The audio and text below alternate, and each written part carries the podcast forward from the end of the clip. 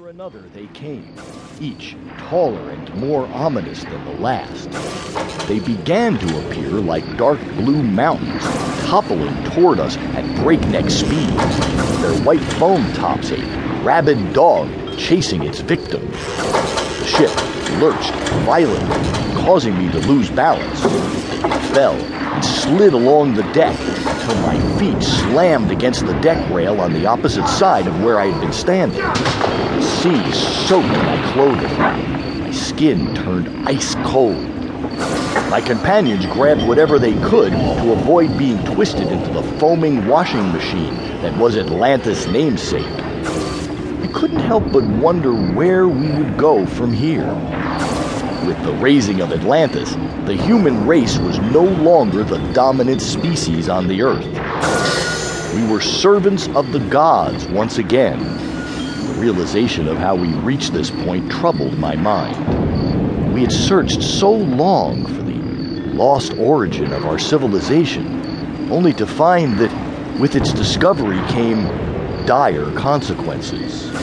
And there we were, being tossed around not knowing whether or not we would live to see the aftermath of what we had unleashed upon the world. Forgive my manners. I haven't even introduced myself. My name is Dan Ryan. Perhaps you know me as the best selling author of the acclaimed He Returns apocalyptic series of books. Not to exude arrogance, but if you haven't heard of me, you should have. No evangelistic series has ever sold as many books or made as much money as my anthology. don't mistake my bravado. I don't presume to include myself among the class of the greats, like Asimov, Bradbury, or Stephen King. I'm no Anne Rice or J.K. Rowling. I know my place, and it's purely apocalyptic fiction. I made my fortune with tales of my hero, Gabriel Randolph, witnessing the rise of the Antichrist and the return of Jesus. I have different motives for this story. In fact, this will be a vastly different experience for me. My previous books were about fictional characters, fictional places, fictional events. This is the first time I am writing about my own experiences people I know, major events in my life. Indeed, events that would affect the history of the world. What set me off on this adventure? Tragedy, death, a loss of purpose. I couldn't help but look in the mirror and feel as if I wasn't what was staring back. I was much more than just dark, spiky hair bushy eyebrows, and, and a three day old beard.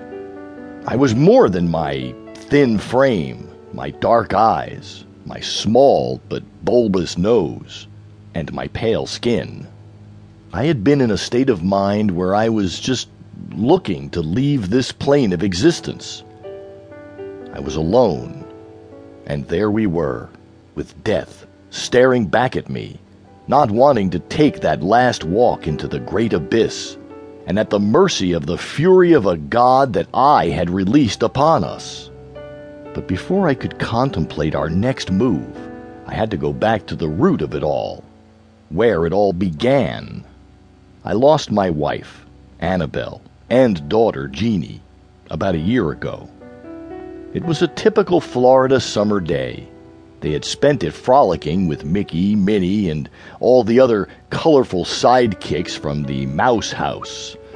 They wanted me to go as well, but I had to work.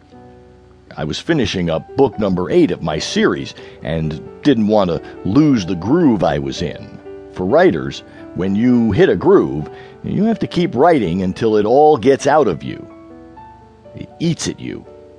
The words while you watch television or eat dinner or speak with your loved ones, the words gnaw at you like a rabid animal trying to escape a trap by biting its own leg off. I was in one of those grooves. They called me a few times throughout the day to let me know what Jeannie had done.